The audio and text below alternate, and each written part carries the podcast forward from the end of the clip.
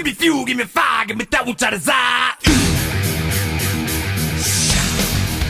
Metallica turned into a circus actor. L A sucks! Can I say something that I think is bullshit? Don't fool you. Yes, we sell out. He also told me he was on acid. Yeah, you better wash that mic off. I was gonna fill it up with my own urine. Alcoholica. And I talked about digging a hole in fucking dirt, smoking hash through the ground. Oh, I don't know. There's all kinds of shit. Shower filled with women. Sit your ass down, Laura. Shoot a pair of woman's legs walking down the street. Eight women washing you down at once, you know.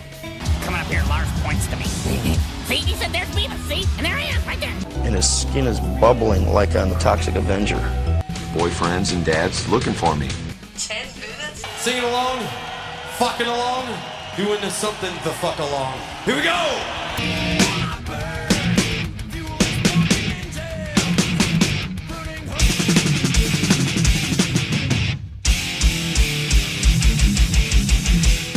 This is Mick Rock, also known as the voice on Enter Sandman. You're listening to and podcast for all.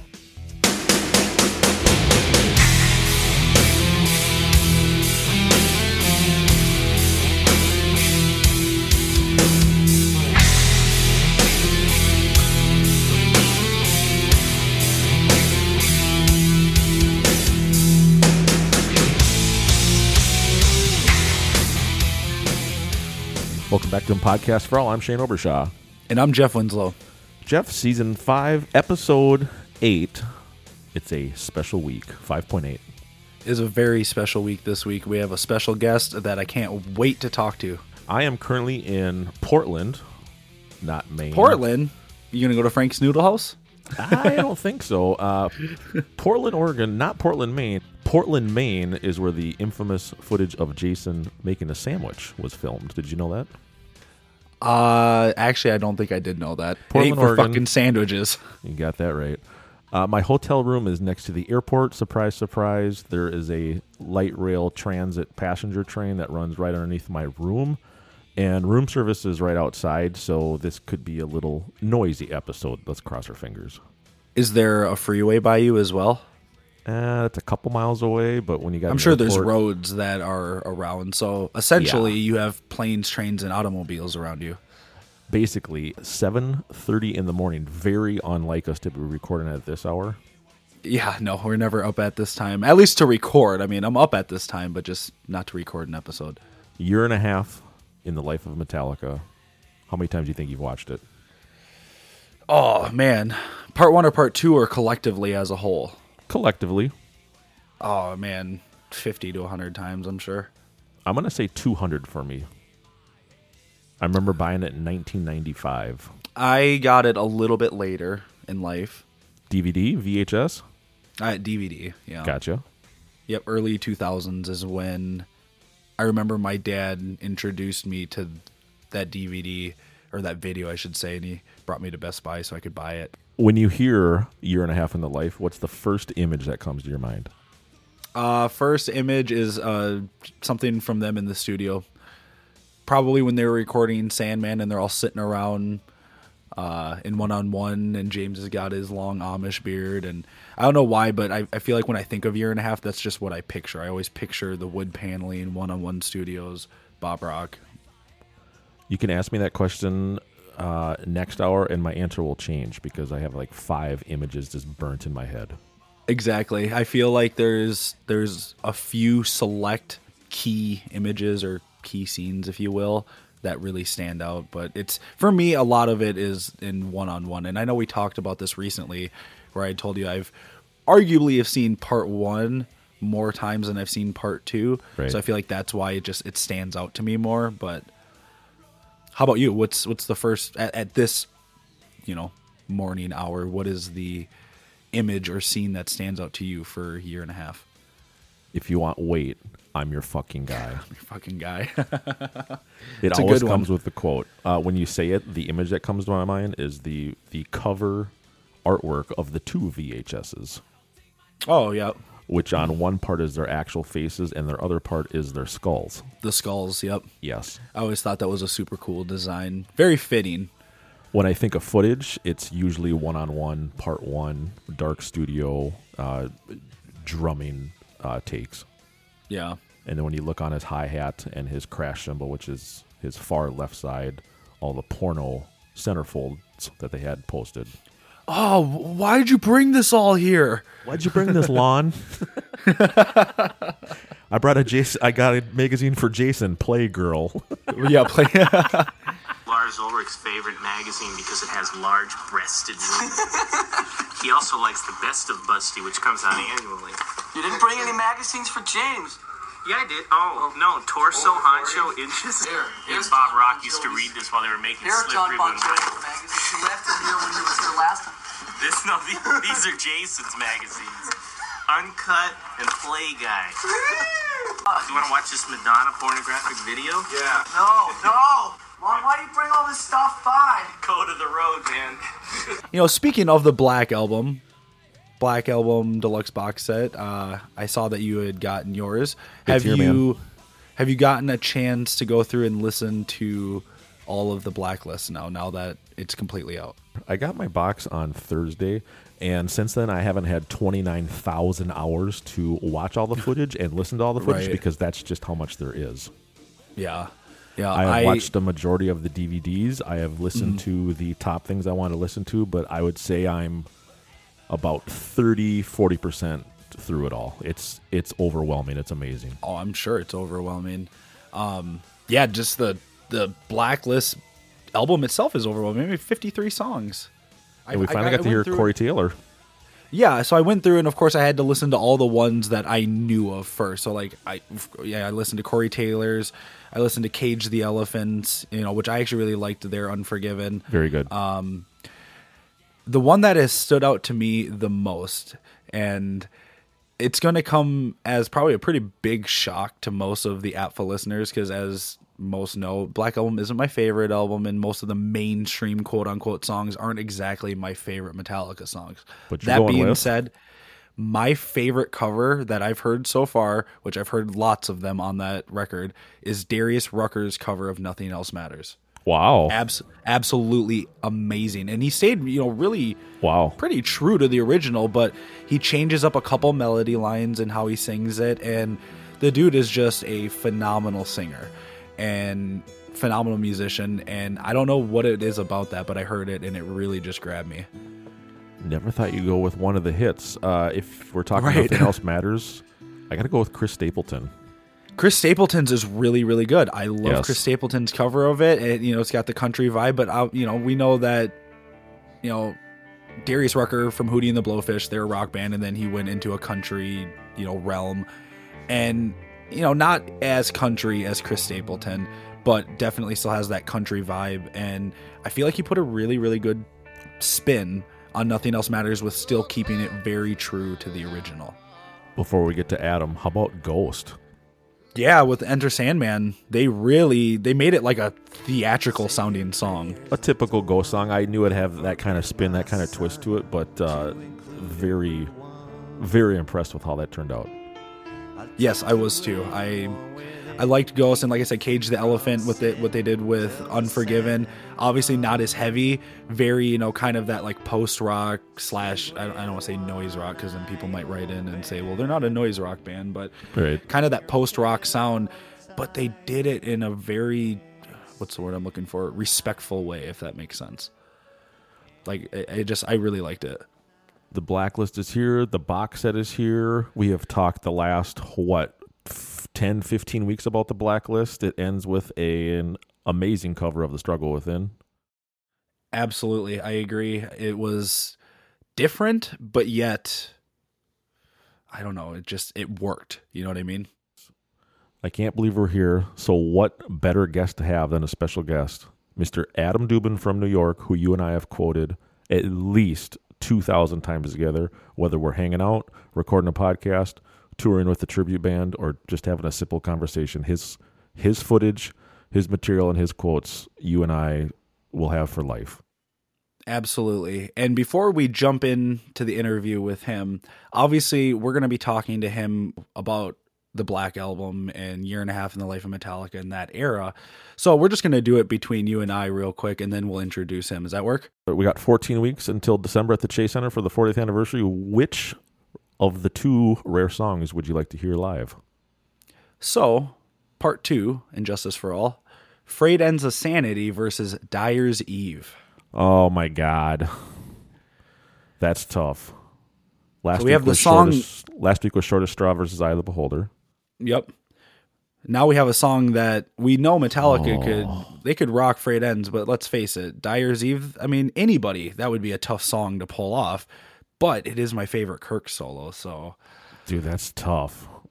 It's weird to think how Frayed and Dyers are considered rare, but to you and I, those are big classics. Yeah, they're, they're staples for us. Like, those are the songs like we, oh. we would go to. I've seen Dyers Eve twice. Mm-hmm. I have not seen Frayed, so for me personally, I'm really pulling for Frayed Ends. I actually would have to go with Frayed Ends, too. Wow, dude, I didn't think you'd say that. I didn't think I would either, but honestly, I, I just I feel like they could play that song tighter and better than they could. Even though it's a longer song, Dyers is just such a fucking... It's so fast. There's so much going on in it, and I just... I feel like live, especially in an arena, I feel like Frayed Ends would have more power. More of a groove, more power, more more swing. Yep. yep. Yeah, I agree with you. I Even still, though I really want to hear that Dyers solo. I was just going to say, how did you not pick Dyers? Because that's that's your go-to Kirk solo of the last thirty-nine point eight years.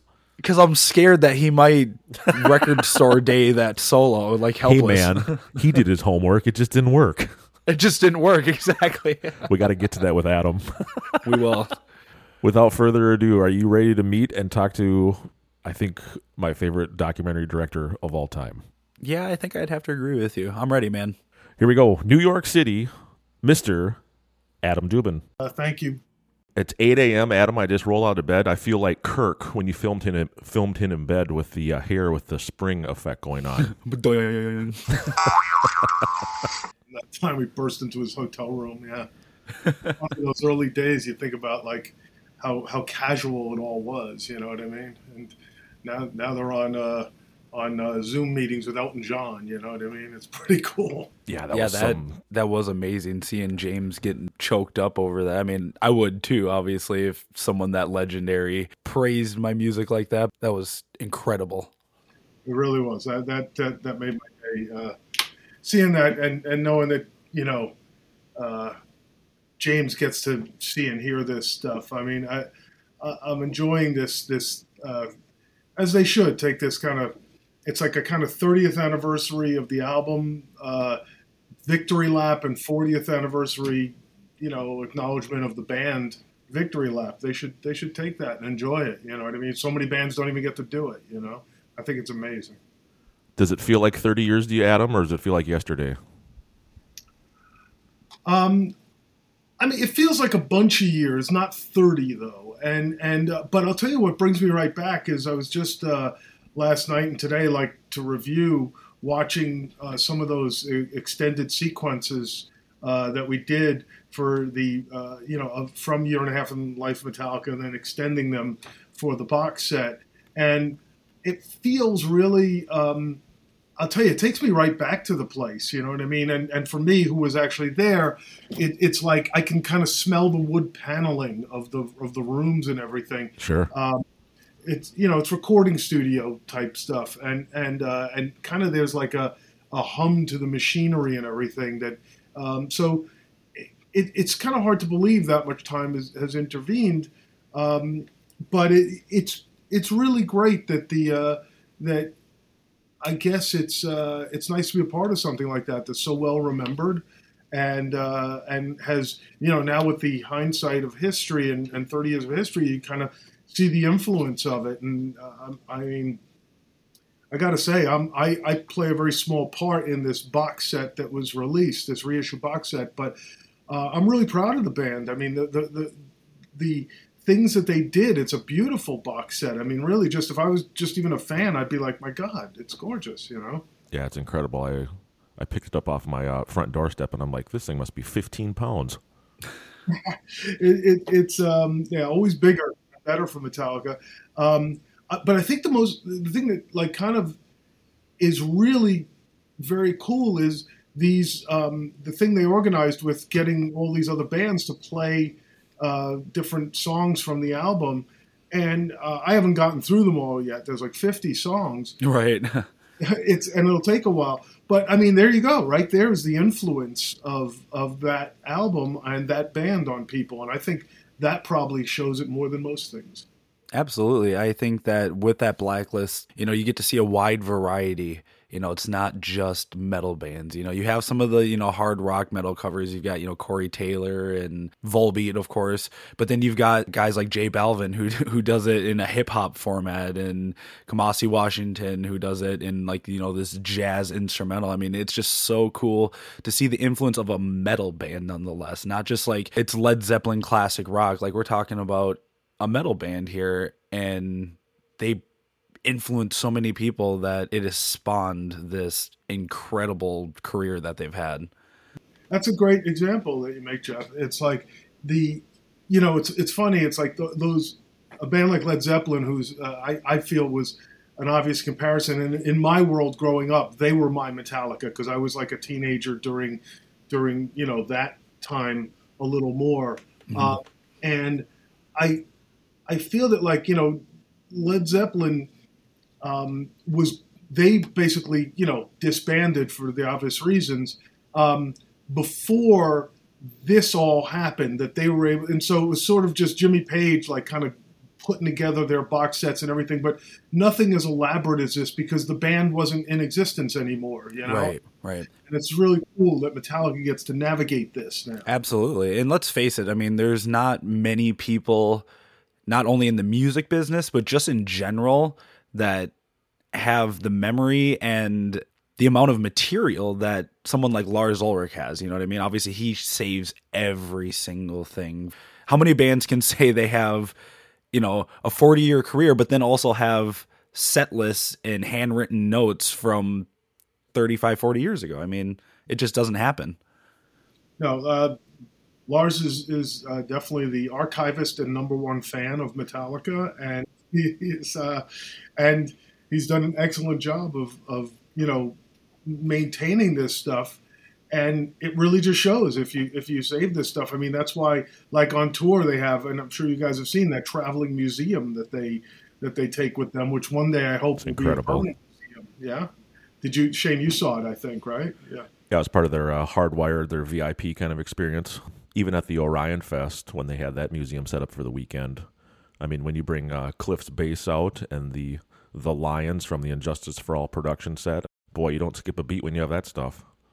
When the really old stuff comes out, like Hamster Caster and stuff that only true diehards yeah. are really, really going to know, I mean, that's that's when you know you've achieved a certain level of, I don't want to say stardom, but just, you know what I mean? Like, hey, I've got this guitar that I played in nineteen eighty-six that maybe a small handful of people in the world will know. Let's bring it out and watch people just go fucking crazy for it. Right. And, and and it's great. And I think, you know, it does take on further meaning. Uh, you know, so having these these pieces of, of their history really gives uh, a meaningful experience to the fans. I've walked through that Hardwired, and uh, and I, I it's just fabulous. It's just a fantastic uh, thing that, that they can, you know, set out for the world. They didn't have to wait for the Rock and Roll Hall of Fame to do a section on them. They do their right. section.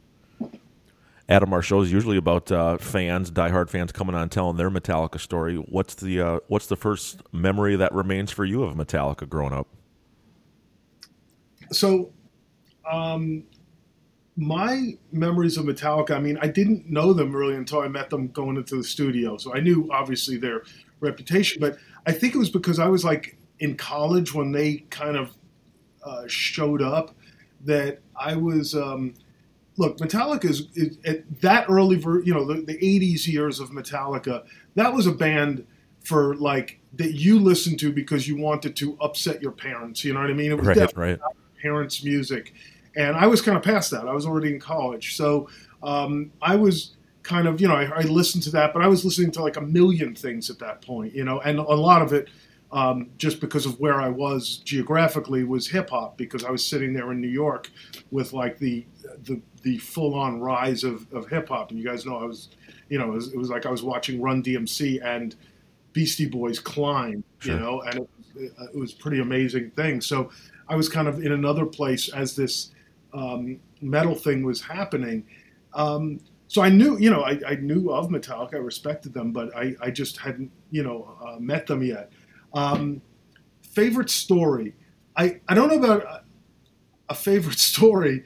Um, there's there's some there's some really cool ones, but I'm I, sure there's I, a lot. yeah, and, and like, some, some not repeatable from the you know from the early days of touring and stuff. But um, it's there was uh, there there were favorite memories, and I'm, I'm happy to say uh, that this box set gave us a chance to revisit it. I mean, if you ask me now, it's not just because this thing is out now, but really, if you guys just caught up with me at any time and said, you know, some favorite memories of of the band. I would probably say that that Freddie Mercury uh, remembrance concert in England, uh, that was in nineteen ninety-two, and then Antarctica in, in twenty thirteen. I mean, those things just like sure. stand in my memory just as as even life, you know what I mean? They compare with life memories, you know? That's how wow. amazing they are. Yeah, Antarctica, that's a whole different beast. Exactly. I was going to say those are two absolutely incredible moments, completely different from each other, but both equally legendary. We've had two guests on that were there, Jeff. Yeah, that were at that show. Yeah. Which ones, guys? At the Antarctica. Antarctica. Yeah, I mean, if I could say something about that for a minute, that's I sure. mean, that's that's an incredible experience. And, and again, you know, this incredible band who would go to try to pull off something like that. I mean, I think there's other bands that They could if they if they wanted to, but um, does anybody think of like the Rolling Stones in Antarctica or U two in Antarctica? Right. Never. I mean, right? You know, maybe but, U two, but Rolling Stones, I don't know. They might be, yeah, might be a little old to be traveling that far. I'm just kidding. I love them, but yeah, it's it's it's they're they've been at it. It doesn't seem to like Antarctica. It's It's so beautiful and like, you know, otherworldly that it doesn't seem to take to the blues. Like you don't think of an old blues band being down there, but you do think of a metal band being down there. Like, you know, like, I mean, not, not that they do it, but if Iron Maiden did it, you'd be like, yeah, sure. You know what I mean? Right, I, right. You know, it's like, that's great. Um, so I would, I, I think that was, that was so distinct and, and um, just to, to, to have the, the fortitude to put that together and, And, uh, you know, it just it, it just an amazing thing. Um, but really, as I think about the Freddie Mercury thing, it, it it had a lot. There was a lot going on there that actually only in reflection do I do I really appreciate uh, seeing this, you know, and hearing and, and being a part of this. Um, you know, I knew we were going. I mean, I knew it was a big deal. But in hindsight, I realized what a big deal it really was, which was, and I think the Metallica podcast is going to deal with this. Uh, from the guy's point of view, but I, I even sensed it once we were there. Because if you, if not that you remember, but I mean, if you if you see it, Metallica was in essence bottom of the bill. They were starting the day that yes. day, so they were the first band out out of the box doing three songs. Now, what that really was was an acknowledgement to the world that Metallica was now ready to play the biggest stage in the world. Not just Wembley, but I'm talking with the biggest bands of the world. And so you have, you know, when you have people like David Bowie there and, and um, the Queen Queen guys themselves and um, Elton John and... and uh, Def Leppard. Def Leppard and Guns. I mean, Guns, all that was going yeah. on. But Robert Plant, I remember, was there. Um, I mean, it was really, you know, the gods of rock and Metallica now, you know, coming in, just making it to like the, the, the starting rung of that ascension. Um, that's what was happening there. Um, there's bands that, that were there that, that kind of, you know, let's say they, they, they got in, but they didn't hang on. So I remember the guy from like Extreme was there. Okay. We remember Extreme. We know what they did, who they were, but legendary band forever, not in the same category. Right. right. So Metallica like kind of earned their place on that stage and then maintained their place for the next thirty years, and now we look back and we go, wow, you know, they they they rightfully played at the Freddie Mercury concert and um, and really acquitted themselves, I think. And I think the footage that's there from that day really shows it. It's just uh, it was amazing to see uh, them play three songs, and they they were good, man. They were like informed by that point because they were on they were in the midst of touring the Black Album, so they you know playing three songs there was like nothing for them. Um, And then, of course, the great thing that we all love is seeing James come out and play with Queen, you know, and Tony Iommi, you know, for as a with his Danzig mic skills. Yes, it was interesting, right? When you take the guitar away from Hetfield, he breaks his arm, you know. So take a guitar away, now he's got to like just front man it, you know. Yeah, I wanted I wanted to see him, you know, run around and throw his arms up and do some Axl Rose, but nope, I'm gonna get there like Danzig, throw it up, and just be heavy metal James.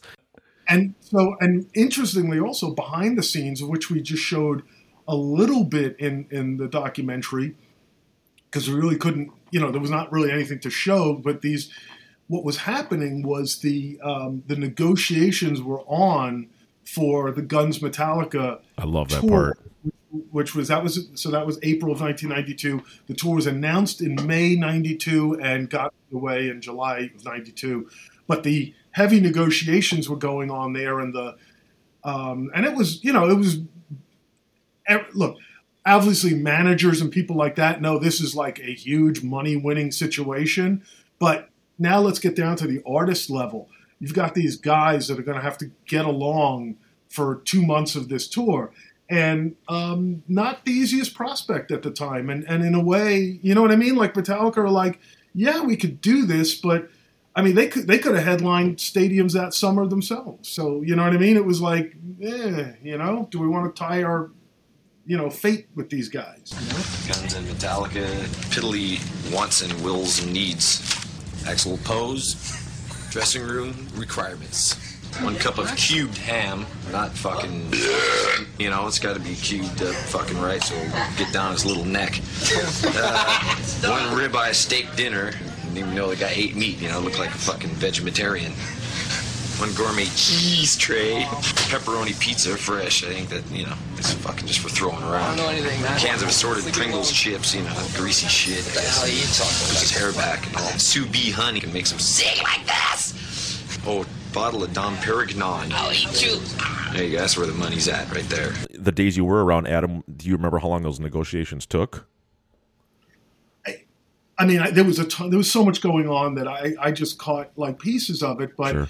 You know what I what I caught with there, it was it was heavy going on because both both bands and management were all present at Wembley on that day, so and on those series of days as, as it was a run up to it. So what I remember was that that just it was, um, you know, I mean they had to negotiate all all this this stuff. Who the obviously who was going on first. Um, what, do they flip-flop it or something, you know? I mean, and is everybody going to be happy? And at that moment, you're dealing with, I mean, Metallica was ascending and they're doing really well on their own.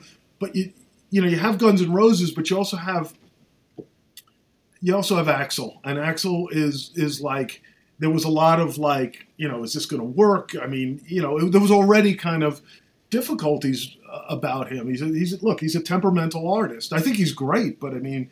Uh, as I wrote in like one of the pieces I wrote, you could see Guns N' Roses, and on any given night, they could be the greatest band in the world or their own worst enemy. Yes. You know, and, and it just depended on what you got, and a lot of that what you got depended on Axl. So, um, not to, not to slag him off or anything. It's like, you know, he, he's a tremendous frontman and singer, but I mean, he was going through a really difficult period at that time, and like it was kind of like, does Metallica want to like lock in with that? Right. And anyway, cut to, you know, now we can look back on it, and yeah, there was difficulties, which we all know what they were and, and could get into, you know. To where Jeff James goes, someone wants a fifty-foot I'm the singer kind of ego ramp, and somebody doesn't. And yeah, exactly. You know, obviously it's four hours long, part one, part two. H- how much wasn't included? Like, is there a lot of footage from that time that didn't make it to the final cut, or is what we see majority of what was shot? Um, it's it's by no means the majority. It's definitely the minority uh, of what was seen. Because I mean, we we wound up with like uh, I think somewhere, you know, between the album and the tour, about a hundred hours of stuff. So let's say. You know, it was, it was. I mean, it was epic. It's it's two years. Where's that footage? You know,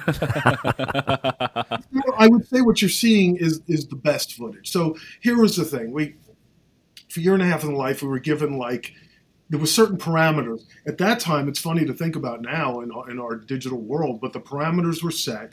by how much space could be what, how much time could be fit onto a V H S tape.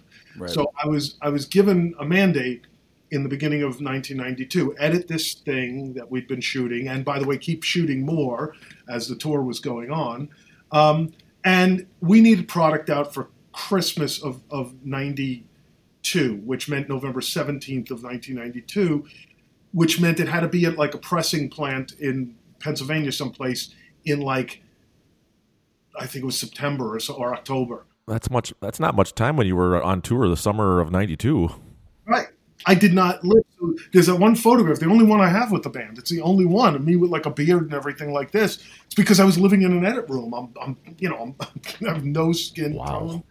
And it was like I'd live in an edit room, and the only time I was out of the edit room was when I went on tour with them and then back into the edit room. So um, I actually wasn't at the – our cameras were at the the um, the the unfortunate incident in Montreal where James got burned on the stage. Um, I couldn't even be spared to go out there. I was actually editing, and I sent my, my cameraman Vinny um, out, and he got great footage. Uh, because I just couldn't, at that point, we were like kind of, it was like, you know, heads down. I, I didn't leave the edit room. So um, there's, I think the best footage was, you know, really in that initial year and a half, but I think we didn't explore everything as much. I, in other words, the first movie, uh, part one, is an hour and a half. So it's an hour and a half about the making of the Black Album. So I couldn't devote that much time to each song, which was why, as I'll say, as a filmmaker, it's this great gift that Metallica gave me to um, be able to, you know, thirty years later, go back into that footage and try to expand on these stories. And so if anybody sees the the new um, footage that we put into the, uh, the, the reissue set, um, I think what you'll see is like we had time to go into a number of the songs much more completely. So um, I, I reviewed this like last night. I remember I turned in my work two and a half years ago. So it's it's like they were this box set's been kind of wow. taking a long time to make. That's no surprise. And, and and I think COVID kind of just kind of, you know, iced it for a while. And so now we're here. But I mean, we did like a whole segment on Sad But True, an entire segment on uh, the making of Enter Sandman, another entire movie segment. And these are like, you know, ten or fifteen minutes long on right. each of these, each song. And I didn't have that time for in, in the whole documentary that's ninety minutes. I had to like kind of cover everything. So um, a song that didn't get much play but that I filmed was Don't Tread on Me. Um, you know, not one of the singles from the album, not a song that even got a, a music video. But um, I think it's interesting to see how the band works on, let's say, one of the not as famous songs on the record, you know, and, and does that. So um, ultimately, uh, you know, got more on Unforgiven. And uh, so ultimately we cut like eight segments uh, for for that box set reissue, and it was great. I, I'll talk about one of them, which kind of references back to the um, to the Freddie Mercury concert again. Now imagine it, there was apparently some kind of big battle to get us even there to be able to film, because nobody had their own film crew there. That it was being filmed by, you know, the people that were filming the concert and everything, and it was documentary, but but we were like, you know, kind of, it's like, oh yeah, Metallica has a, has a Metallica has what? No, no. And so get that guy out of here. Yeah. Well, yeah, we felt that a lot. You know what I mean? Like we were, we were following them, and I was, they're like, oh, that metal band. Oh, right. What's going on here? The opener. Yeah, exactly. You see, Shane, you got it. It's like the openers got their own film crew. Oh, thanks. You know what I mean? Is Extreme bringing a film crew too? You know, I mean, what's going on? It's like, um, So we were, yeah, we were very conscious of who we were th- there. And um, so we're filming, and we were, you know, allowed to just go out and film in the photographer's pit just when Metallica was on stage. And in, I had forgotten about this footage. I mean, I knew we did it, but I knew we pulled a few things from it. When I reviewed it a couple of years ago, I thought it was pretty amazing, because uh, there we were uh, in the photographer's pit, struggling with the world's photographers next to us. The world press was there, not just rock press, but world press is next to us, because it's a it's an you know a news event for the world. Sure. And we're we're filming, and you know cutting in front of us all the time is the uh, is the the camera for the television, you know going back and forth on a dolly.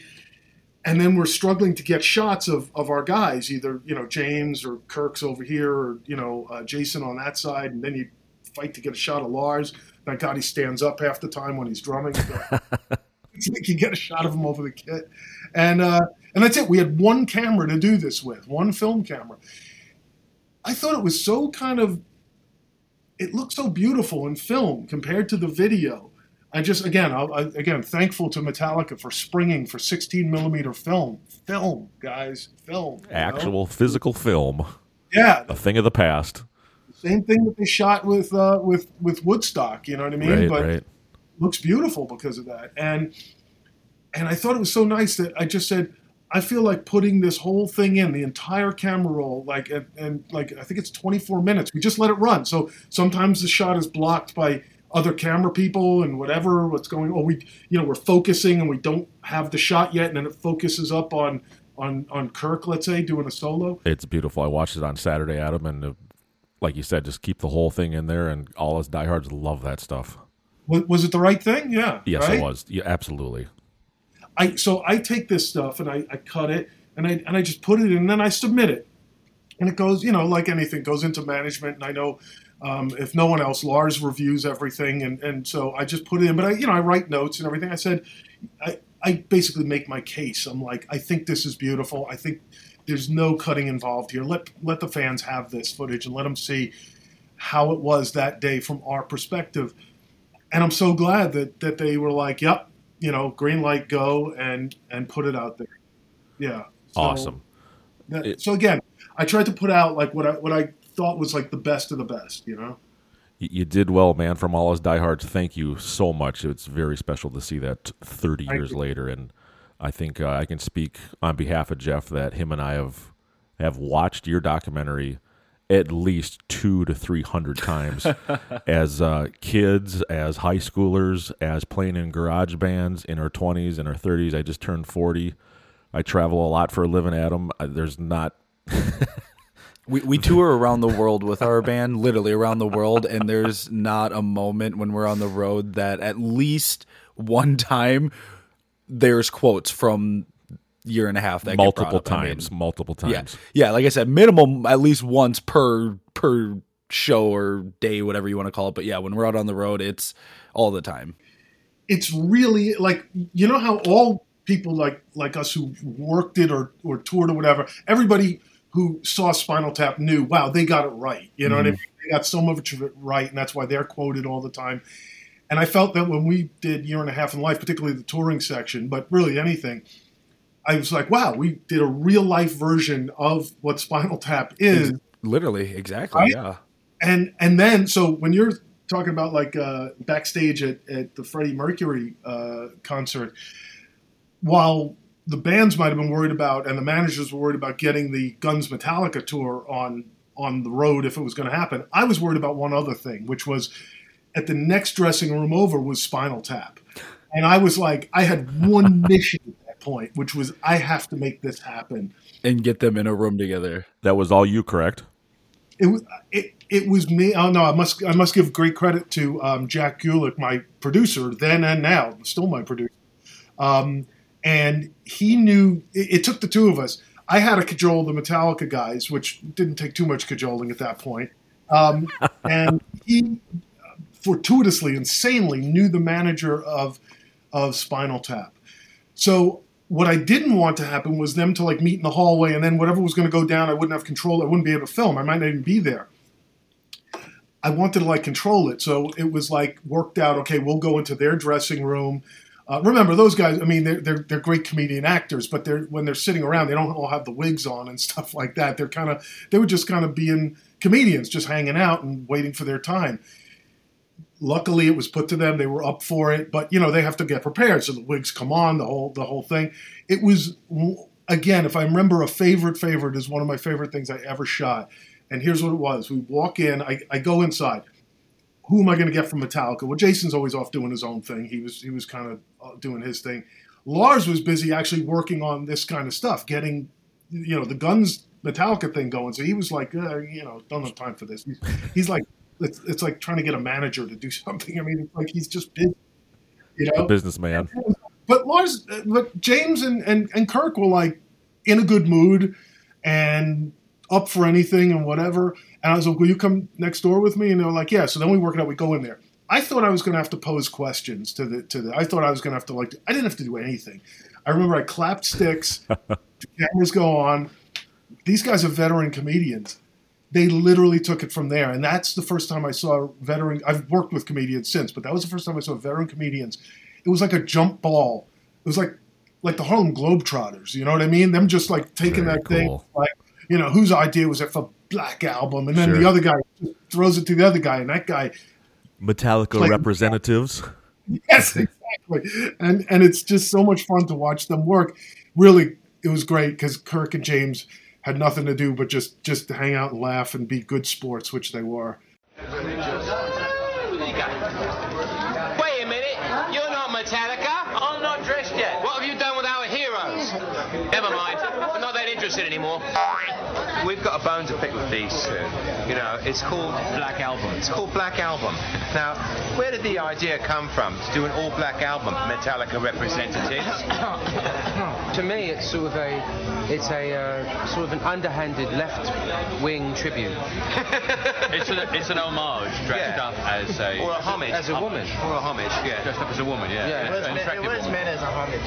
Well, I'll tell you something. If it had been a really piss poor album, then we would have gotten right ticked off, you know. They would have but thought it was ours. It was a decent album, didn't sell badly, so we figured, yeah, yeah, we, we took it as a tribute. No, it's got a great snake, it's got the name of the band on it too. I mean, well, I know, you can't miss.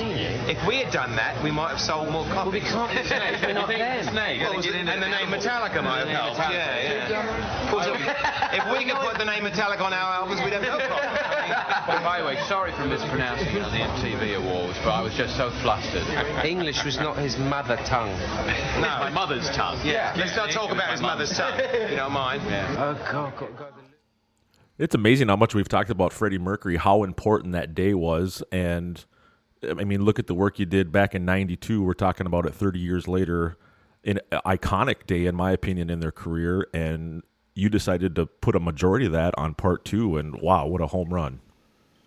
Yeah, again, it, it stands out. So we had a limited time to uh, cut this footage together, um, just because I think they, they felt that the box set might come out sooner, and then, you know, who can predict COVID and everything, but it's like, um, I was given like, they were like, what do you want to work with? What do you think? And I, and I really felt that I could get more material out of the the making of the record, and I felt that's what people would probably want to see. I could probably do a whole nother one with all the tour footage, but I, I feel the best of the tour footage is out there. So I, I concentrated on the one thing. But I will say this, to your point, um, Shane and Jeff, about the the importance of it. In in the years since, uh, while I've had many people quote things to me and, and say that, what I think is really cool, and I've had a lot of people say this, is that um, it showed people how to make a record or how a record's made. And uh, tons, I mean, over the years, um, you know, studio people, people work behind the scenes at all levels say, wow, I, I learned how that thing was put together watching how the Black Album went. I mean, nobody else does that. And and I always felt about that, that if I could show process, I mean, even then I felt like like, well, I've already got the Metallica fans, but if I kind of show how this thing is made, I could probably get some people who are, even if they're not fans of this music, are fans of seeing how the thing works and how, how it goes together. It's kind of like those car shows where you don't have to be a guy who fixes a car, right? But it's like kind of cool to see how they like restore an old, you know, vintage automobile. It's that kind of thing. And so I, I, I feel like Year and a Half in Life, uh, certainly part one has had a great influence on Um, on people who work behind the scenes in the recording business, and that's that's a really nice thing. And again, thanks to Metallica for you know letting me in there with my camera. And it, uh, and it seems like it really spawned a lot of artists uh, doing those you know studio footage, you know, making little documentaries or movies, you know, based on you know the recording or the making of their record. And it almost seems like it helped Metallica years down the road, because even when they're doing some kind of monster now, obviously they're going through personal battles, but nonetheless, it's in kind of a weird way. It, it is the making of Saint Anger. You know what I mean? Granted, there's a bigger backstory to it, but it, you know, it has that kind of feel. They're in the studio, they're putting a record together, they're writing it, and it, I feel like year and a half really is what started it all for so many bands. Yeah, I th- I think you're absolutely right, Jeff. It's it's that um, I'll tell you this, when I, when I kind of got the assignment and I knew I had the assignment, I said, all right, let me look back and see who else has done this kind of thing. And it was really, this is how far back I had to go. So this is like nineteen ninety when I, when I in the fall of nineteen ninety, when I actually was told, okay, you're doing this, and I start filming. And at that time, they were just doing drum sounds um, in the studio. Uh, and I said, what can I look back at? And the only thing I found, I had to get a bootleg of the Let It Be movie that the Beatles made, mm-hmm. which thank God now Peter Jackson's taking that footage, and he's going to, you know, probably... you know, let us see more of, I'm sure it's great. You have thirty-five millimeter footage of the Beatles. Yeah, that's, up, my God, that's legendary. You need to see it. And, uh, but I look back at that, and that was the only thing that really existed of a band in the studio, do like, like functionally doing something, you know right. what I mean? And it's kind of overshadowed by the fact that it was presented as like the breakup of the Beatles, and there's some, some battles. Um, I think Peter Jackson's like kind of refocusing it on that they actually managed to get the way they got this done. But um, there wasn't much to look at. And so, um, and, and I think one of the other great things was, since we were shooting film, and I always remind people this, that a, a film load was eleven minutes long. So you had to be really judicious about what you were going to film. You couldn't just let it run. If we were in the age of video as we are now, you could, I mean, you could just stick a GoPro on something, let it right, roll. And just let it go. Yeah, and then choose later. Um, I was much more uh, careful about what I was what I was filming and when I was filming. And then, of course, that there's that uh, we decided to put together a segment Uh, called Enter Cameraman, where um, basically all the times that they either threw things at us or cursed us out or, or told us to, you know, get lost or whatever, uh, that seemed to happen quite a bit. And we were able to put more of it, then we were able to put so much together that made its own segment. Adam, we've got some uh, fan-submitted questions, and uh, if we could jump to that, that kind of segues way off of just what you just said. Okay. Uh, Mister Mike Cantner from Phoenix says, how many times did you think something cool is about to happen and they just ended up flipping you the middle finger? How many times? More times than I than I could mention or even remember. A lot of times that, that's kind of the effect, is that you turn on the camera and you, you've now had an influence on the effect, on the scene that's happening in front of you. So I feel like, look, I tried as much as possible to be the fly on the wall director and, mm-hmm. and just, you know, film stuff as it was happening, but everybody's aware that there's a camera going, and so I think, you know, sometimes I got something really real, and and sometimes I got uh, flipped off or something thrown at me. I hate that fucking camera, man. I hate that camera. Um, but at a certain point, what's really cool about just being there was that at a certain point, they just don't care anymore. I mean, I, as as I've said, they, I knew they adopted me, uh, and I was okay to stay when they started abusing me. Once I once I got abuse, I was like, oh, I'm part of the gang. You know, welcome what I mean? To the family. We're going to haze the hell out of you. Yeah, they're treating me like Jason. All right, I must be one of the guys. and and so it, uh, it's basically that. And that, you know, I mean, there's, there's that footage of I, I one time. I said, oh, James is writing his lyrics. He was sitting at the ping pong table writing his lyrics. I was like, how cool. You know, you catch like, you know, this actually while it's happening, you know. So I tried to film over his shoulder. And I don't know why he's got a big carving knife there, you know, from the from the studio kitchen, but he did. And, and he, you know. And a taser. Yeah. Ta- and a taser was another time, and he almost tasered me with it. And, um, oh, my God, it was like, yeah, I was, I was, you know, abused all the time. And it was like, but you. You know, again, you're being judged by that, how how you roll with that, you know? Right when you said you had eleven minutes and you and you captured magic moments, I'd say one of them was the actual Unforgiven solo. That that's actually the take that was used, and you got it. I, I'm not so sure if it's the take. I've listened to it again. I think it's it's it's it's a very close take. Um, the one that I think I got, though, was, which is amazing, was... Uh, a good deal of the actual audio take of James, the vocal take of James singing Nothing Else Matters, because when I made that video, you know, you lay this stuff in and you don't know if it's going to hold. Remember, I'm laying it in versus there's the recorded track, and then I kind of take my thing and I lay it in. If you notice the whole um, kind of, it's the culmination of the, uh, uh, it's right after the solo, we laid it in. And I didn't know how, often what happens, you lay something in, it holds for a little while, and then it drifts because it's not the actual one. And, uh, you know, whatever, something, the sync starts to become off. We laid that in. That was the, the take. So I was, I was filming a good deal of, of things that were actual takes. The Kirk take on on um, Unforgiven, what I think is amazing is I think we got a few, and I, and I put them into this this new kind of longer Unforgiven clip, where you get some really blazing solos that are just slightly off, and that's why we wanted to give those to the fans, because in a way you could just, you hear his process. And uh, and so I know, obviously, there's that famous bit of, of you know, Bob Rock and him, you're not doing your homework. Right. And, you know, it's it's great because it, it, it shows some tension in the studio and the eruption of, of, of that. But I think it gets at a, at a finer point, which which I'm sure you guys will recognize, um, having, you know, being musicians yourselves. And, I mean, how many times do – this is a larger thing for even artists, but let's stick to, like, recording and, and, and playing musicians.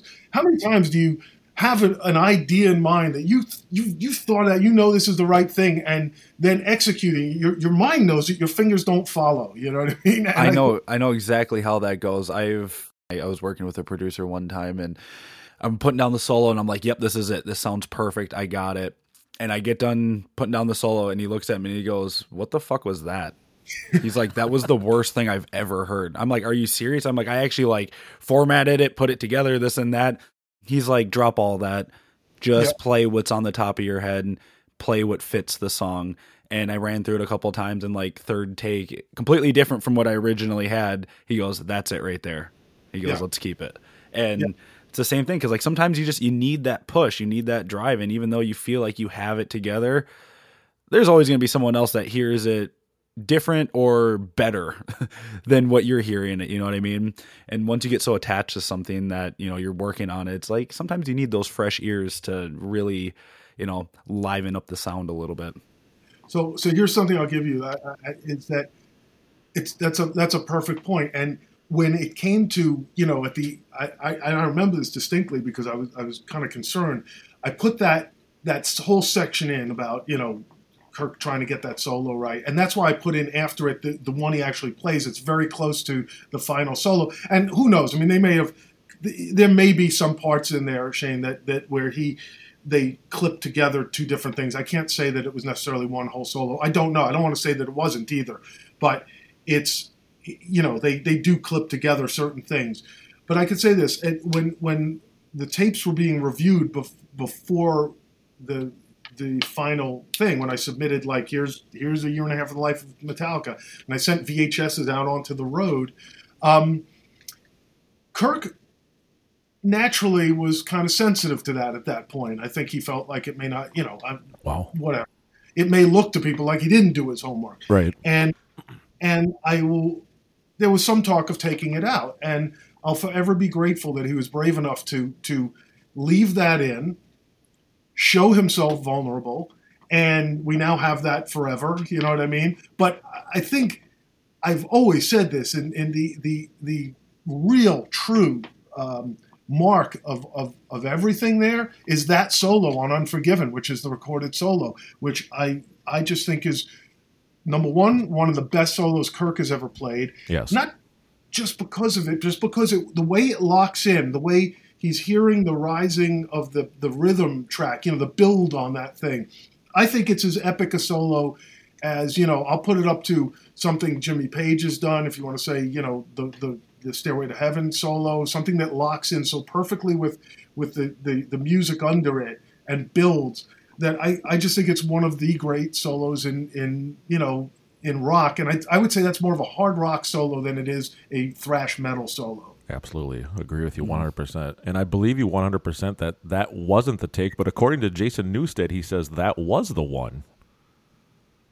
Um, I, I don't know. You know, maybe it's maybe it's pieces of it. Interesting. I guess I have to really compare it, and I never never did that. Bob picks at him, you know, come on, great, you know, guitar player of the year and all this stuff. Frank goes, I can do it, I can do it, right? And then he gets to him, right to that point where Kirk's, damn it. And he shreds it. That's the take that he used on the record. But the the one I remember that I did catch, him blazing away there in the studio, I just was like, you know, you can't see me, but my jaw's dropping as I'm filming. You know what I mean? It was it was a really amazing take that he laid down. And again, all kudos to Kirk for, number one, playing it, and the other thing for being brave enough to to show himself in a vulnerable moment like that. It'd be real easy for stars making a documentary like that to, like, you know, clean it up, right, take the warts, to cut them off, you know, make them look perfect, make them look like the gods that they are, and, you know, not show that, hey, they're human beings just like the rest of us. This isn't some kind of monster. Exactly. Like, sometimes you gotta, you know, you gotta actually put in a little bit of work. Even the pros, yeah, exactly. do. Exactly. So showing yourself uh, tripping and falling sometimes makes you more human. I mean, there's that. Lars was trying to get that that thing right with the with the snare, and, and then he just got frustrated and stabbed. Yeah, the puts the stick through the head. And I've had so many people over the years, you know, particularly drummers, say, wow, I've done that. There just wasn't a camera there. You know what I mean? But right.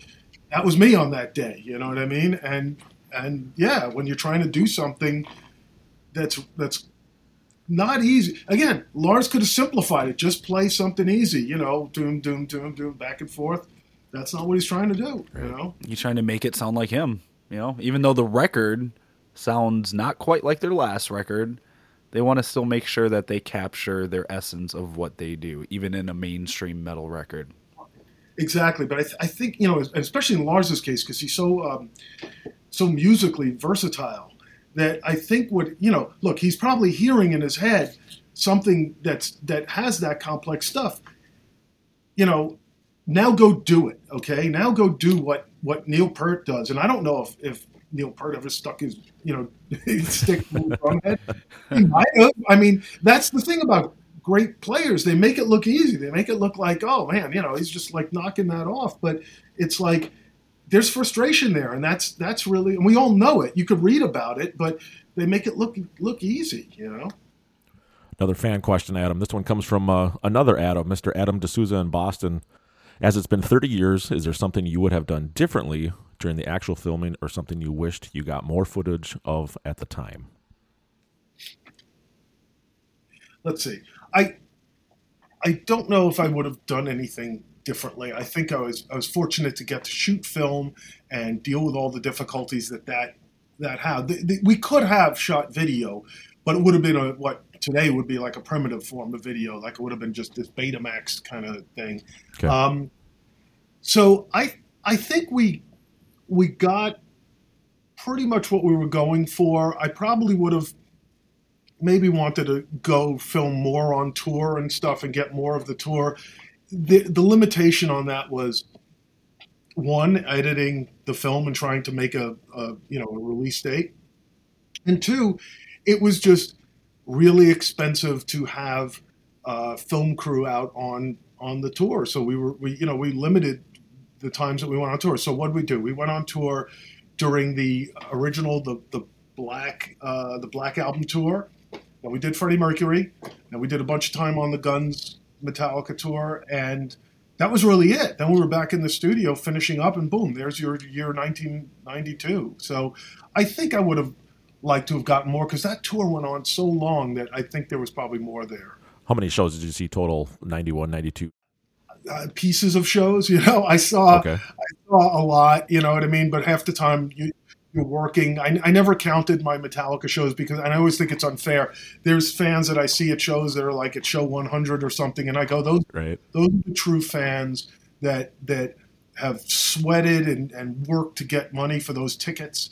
So and, some shows you check out four or five songs and, and bolt. Yeah. And then have to go do something. Sure. But let me tell you, I'm I'm as happy as anyone when they come to town and I can go see them. I'm I, I get to be a fan that day, you know what I mean? And it's it's it's wonderful to just just see the show, you know, and not be working. So, um, yeah, it's it, you know it's it's that's certainly one of the perks. But you you know a lot of th- when you're working, you're just trying to you want to do your your piece. And and let me just say that crew, the Metallica crew, is just one of the greatest crews there is. I mean, you know, veterans and great. And if you feel that you're part of that crew, you don't want to let anybody down. And I'm not just talking about the band members. I'm talking sure. about the crew. Sure, we hear that uh, a lot. So you want to, like, bring your best because they're bringing their best. You're talking about, you know, filming and all of this stuff, and that, you know, it's expensive to have, you know, the film crew out and this and that. And I understand if you can't necessarily answer this question, but I'm kind of curious throughout from start to finish, what did something like that cost Metallica? You know, to have a film crew out for that long, but then also all the editing, and how does it compare to today? Because obviously we know with inflation and how things are now, things cost more now, but you also don't have, like, you know, the cutting and splicing of film and all of that. You can do things digitally. How, how does that compare, kind of? Here's something. I th- I think that the, um, I think probably a year and a half of the life all in must have been, uh, I, I, I it's hard to remember these, these, these days, but because I really wasn't involved so much in the money side of it. Sure. But shooting film and doing all that, I mean, it, it had to be a million dollar movie or something like that. I mean, it was, it was just so expensive to shoot the film, process the film, transfer it to video, and then later edit it and, and, and do all the work on it and all the time in the edit room. Um, it could have been more. It could, I don't know if it was two million dollars, but I mean, it was a lot of money. Sure. Think about that, nineteen ninety, you know, through ninety-three, ninety-two, you know, I mean, that's, and, you know, Metallica obviously was big at that time, but they weren't superstars yet. You know, they, you know, so, I mean, that's, that's incredible to be able to be able to do something like that at right. that point in their career. I always pushed to get, like, the best, you know, best footage and the most. So, to, so kind of towards that, that question earlier, it's like whatever it was, I always pushed to try to get more footage. You always feel like you're, you're, you're missing something, trying to get a little more and everything. Um, so there was times when we got in trouble. I mean, I'm thinking about this one time in Cincinnati. You guys who know the film so well might remember it's from the touring. Cincinnati, part. Squish them all. Yeah, squish them all. So we go with Kirk. It, I believe it's in there. We get into a van with Kirk. Camera's rolling, right? And we travel with him. Now, right then, I was trying to find what's the storyline. I'm always looking, what's the storyline going on here? It's not just filming guys doing stuff. The storyline at that moment, hard to believe now, with the insane success of Nothing Else Matters. I mean, this thing just hit with one billion views that Lars posted up. And yeah, I'm a couple like, weeks ago. Right? I'm blown away. I mean, that's like that's like something I helped work on. I mean, that's like amazing. Um, so it it was like at that point they weren't playing it live yet, you know. But when the when the when the video went out there and suddenly it was like, you know, number one on M T V, they had to play that song live. So we're in Cincinnati, and that was like a, any city along the way. It was like, are we going to do this? Are we not going to do this? And it had to do with. Um, Kirk had to learn all those fills and, and the and he doesn't do the solo, of course, in that. But there was, you know, they had to work. Now it's it's kind of funny, and think about where that is. That in the late winter of of um, nineteen ninety-two, Metallica's still like, well, we're not sure if we can play Nothing Else Matters live, you know. and, and now look at it today. Right. I mean, now it's like a staple, right? They can't get out of the stadium oh, without doing it. Crazy. One of their Stairway to Heaven numbers, you have to do it. You know what I mean? You have to do that. You have to do Sandman because that's what people want, you know? And we will play the song if James gets his double neck guitar via FedEx and if if Kirk learns the solo. Right. One is that uh, James gets his guitar, his double neck guitar, which should be here by FedEx tomorrow. And the other is that Kirk, that Kirk learns the intro. So if those two things can happen by uh, sound check tomorrow at, uh, at five thirty, then I would say that uh, we'll world, world premiere Nothing Else Matters tomorrow in Cincinnati, definitely. And so I I thought it was important that they, if they were going to practice it, right? So I follow Kirk, right? We go on the van, we go out of the van. Now, I was told really strongly, you can't film in the arena at Cincinnati because – it was a union house, and if you film in the house, you have to pay the union scale as if it was a film shoot. Doesn't matter if you have one camera or fifty cameras covering a show. Sure. I did a bad thing that day as a filmmaker. I broke the rules. I didn't listen, and I was, I was, man, was I ripped into for that. Uh-oh. Um, I paid the price to get that footage. But I just was carried away. My filmmaking skills caught the better of me, and I just and I didn't listen, and that was a mistake. And uh, I'm sorry for it, but I, I will say I, let's let's look at what history has now. It paid off, Adam. Out of the van, right? He goes up onto the stage. They give him a guitar. He plays. He plays the song, they're rehearsing it. It comes off of there. The part that was not filmed was the filmmaker catching a huge beating from the from the uh, the, the tour manager and the production manager about how the hell did you go on that stage, and, and they were catching hell now from from the production, sure, from the from the arena, who wanted now to get paid a lot of money. We're talking like tens of thousands of dollars, not like chunk. Adam, get your credit card out. Yeah, well, yeah. People were like, it's going to come out of your production budget, which I knew. Whatever, whatever would happen, it's going to go back to management, and I'm going to have a really angry Peter Mention and, and Cliff Bernstein yelling at me. So, but one other thing happened while that was happening. So while I'm filming on the stage and while that's all happening, some idiot opened doors early, and fans started coming in. The, the early door people started coming in. Wow. And while Metallica on the stage, that's not good. They're in the upper decks, and you start hearing, hey, whoa, because they're coming into the arena. And they're wow. like, Metallica's like sound checking something. They're getting like an extra show, so they start howling and trying to come down and everything. And Metallica's kind of annoyed. So they thank God that happened. Thank God somebody opened those doors, because that became the push, the battle between production, Metallica production, and the arena. So they said, "Fine, we'll forget about you know, we'll forget about you know the guy on the stage with the camera, but you know, you guys opened doors on us, you know." So it became a wash. I was scolded very strongly. You have to stay in in the uh, in the dressing room and no place else. And if you if we see you out one more time, we're taking the camera and you're done. Okay, fine. So I did that. So that's where you get that, you know, squish them all and all the joking around. In the meantime, what did that what that mean? I get to put my, my film stuff down, and I got to watch the Metallica show in Cincinnati. Oh, that's so nice. From the snake pit. So not too shabby. You know? Saved by good. The bell by the doorman who opened early. That's a great story. Wow, that's that is cool. a great story. I never knew that. I don't know if I, I don't think I ever told it. So that, that's cool, man. That, that was the real deal. Hey, there's a first on In Podcast for All. Adam, a little comedy, a little X-rated question from the U K. Marcus Miersma asks, "How many times did you see Lars's what he calls his angry inch?" Um. Lars, yeah, another documentary. Um, Lars is no, you know, he's very European that way. He has no embarrassment about about getting getting naked, and uh, Lars uh, likes to. I'm not going to talk about inches, but I'm going to talk about just that Lars. Lars, uh, so I won't confirm or deny, and I never filmed, but uh, but I will say that Lars Lars, uh, you know, will change right in front of you and has no problem about it.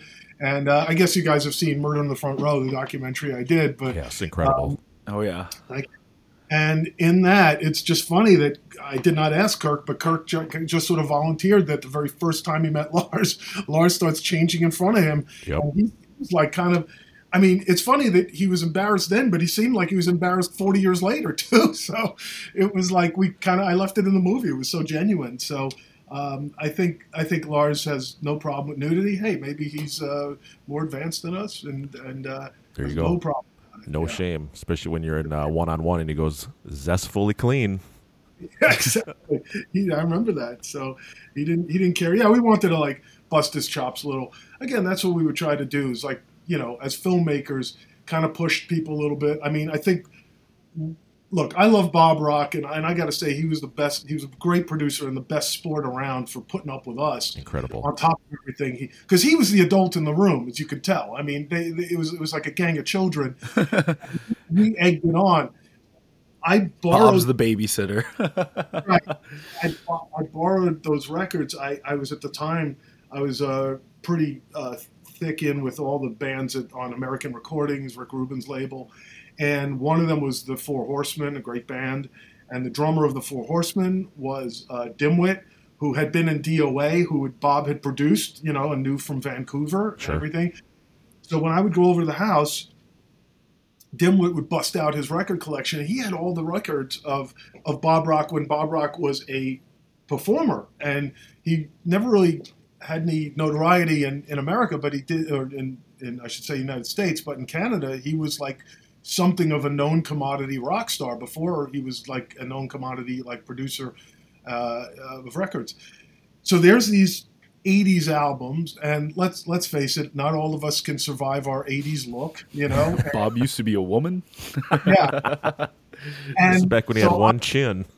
You know, I brought those to the studio one day, but those came out very strategically. I did, again, I have to make sure this stuff's on camera. I can't just like bust that out. So sure.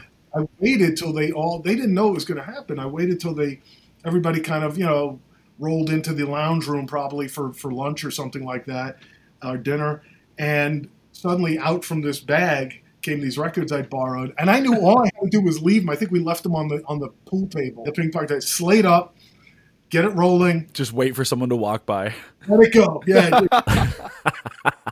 And uh, boy, did they rise to the occasion. They ripped into him, and I and I, you know, I felt bad for Bob a little bit, but you know, it was like that was kind of what was going on. I was like, you know, someday you get tasers, and some days your old records come out with old pictures of you. Uh, well, let's make this guy the front man, and, and I'm sure all the chicks will go fucking gaga after they see him. Oh. Consequently, it didn't work either. Bob used to be a woman.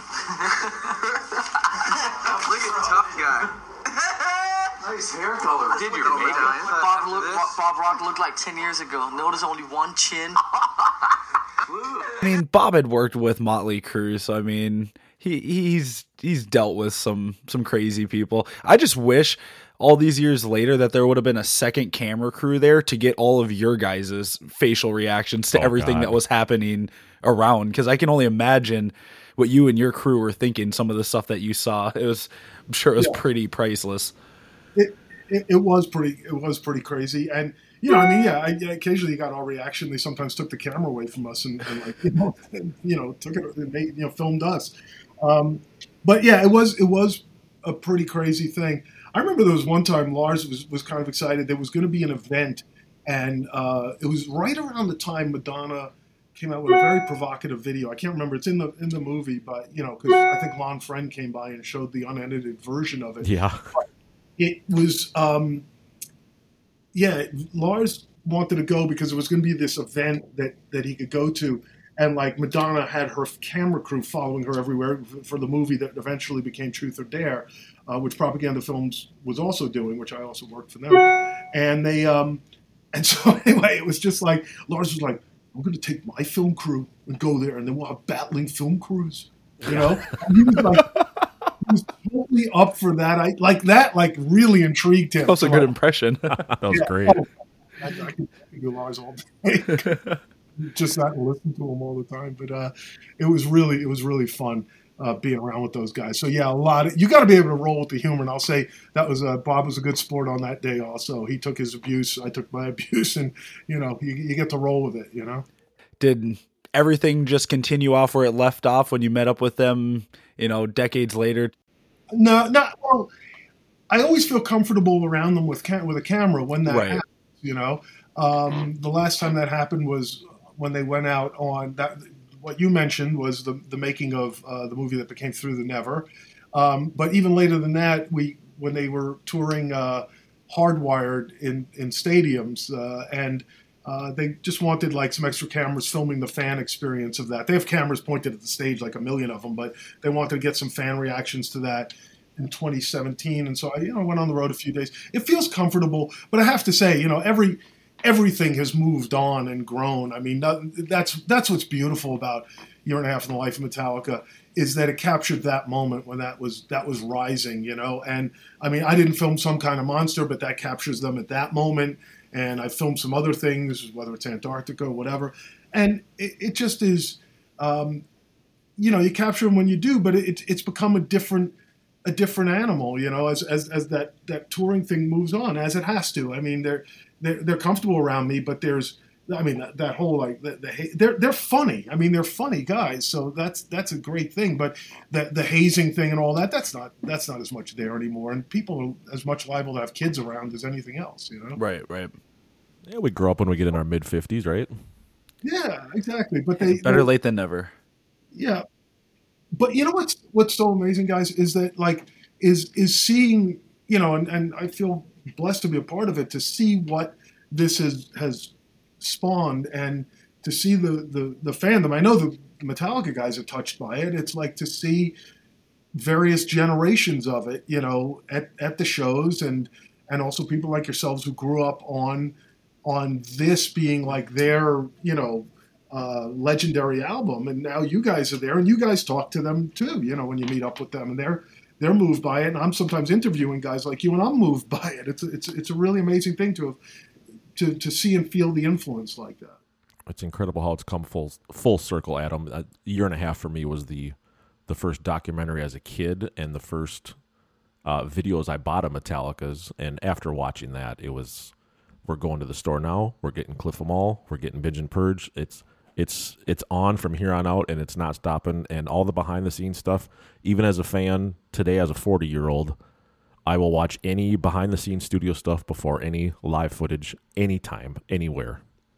I, I think it's I think it's great, and uh, I'm so thankful for, to, to you know, not just to, to, to be a part of it and to have done it, but really that the band had the foresight. I, I remember when I walked into their world, they were the band that did not film anything. You know, they were the band who did not do music videos. Right. Yeah. Four albums in, and they have one music video.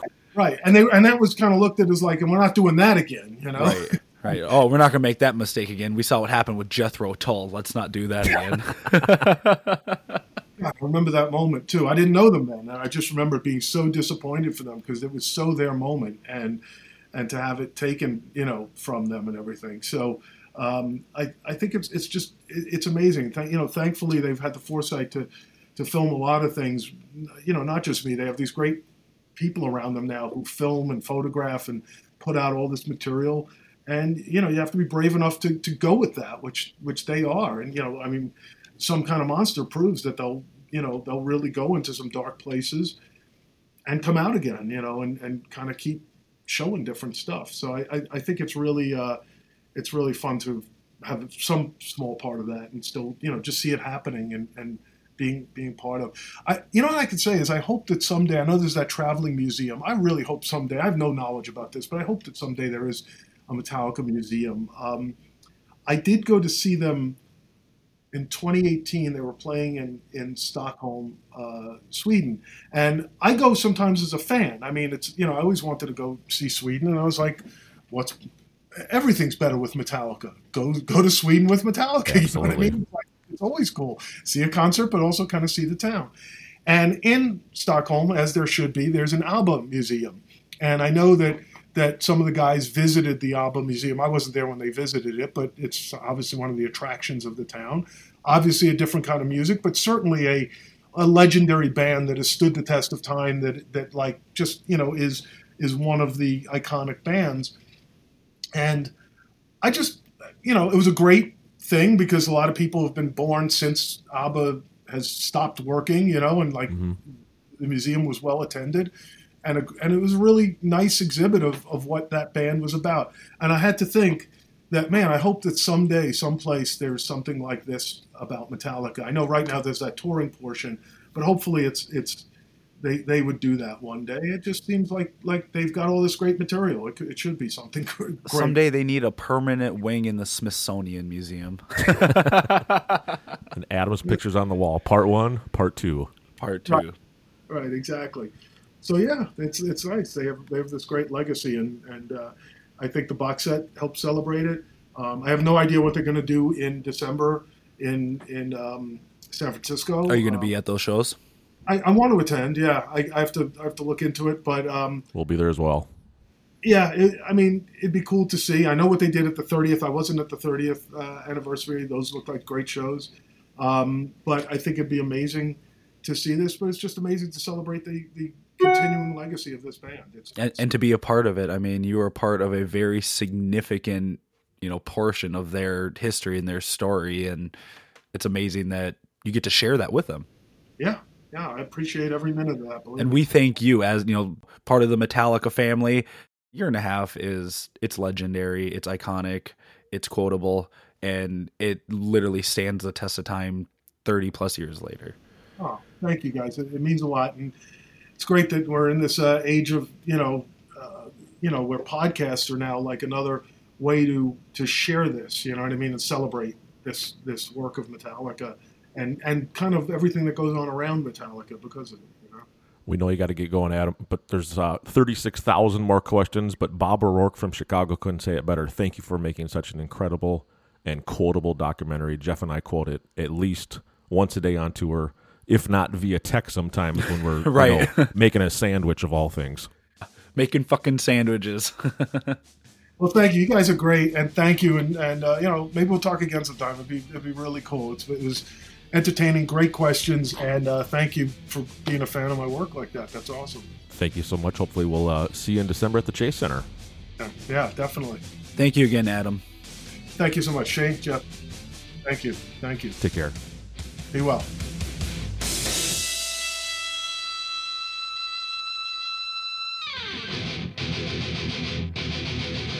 Reaching out for something you got to feel, while clutching to what you thought was real.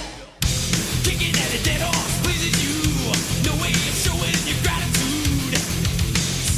So many things you don't want to do. What is and what have you got to lose?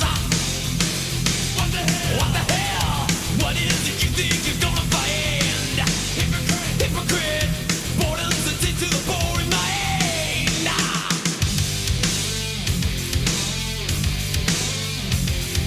Struggle with it. It suits you fine. Struggle with it. You're ruined. Struggle with it. You seal your own coffin. The struggling within.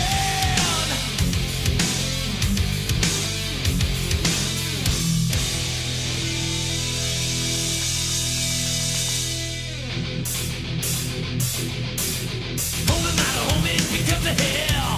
Turning it into your prison cell. Advantages are taken, not handed out, while you struggle inside your hell. Ow! Reaching out, reaching out, grabbing for something you got to feel. Closing in, closing in, pressure upon you is so unreal.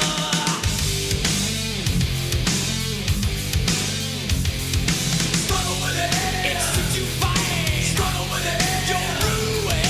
Struggle with it. You seal your own coffin. Struggling within.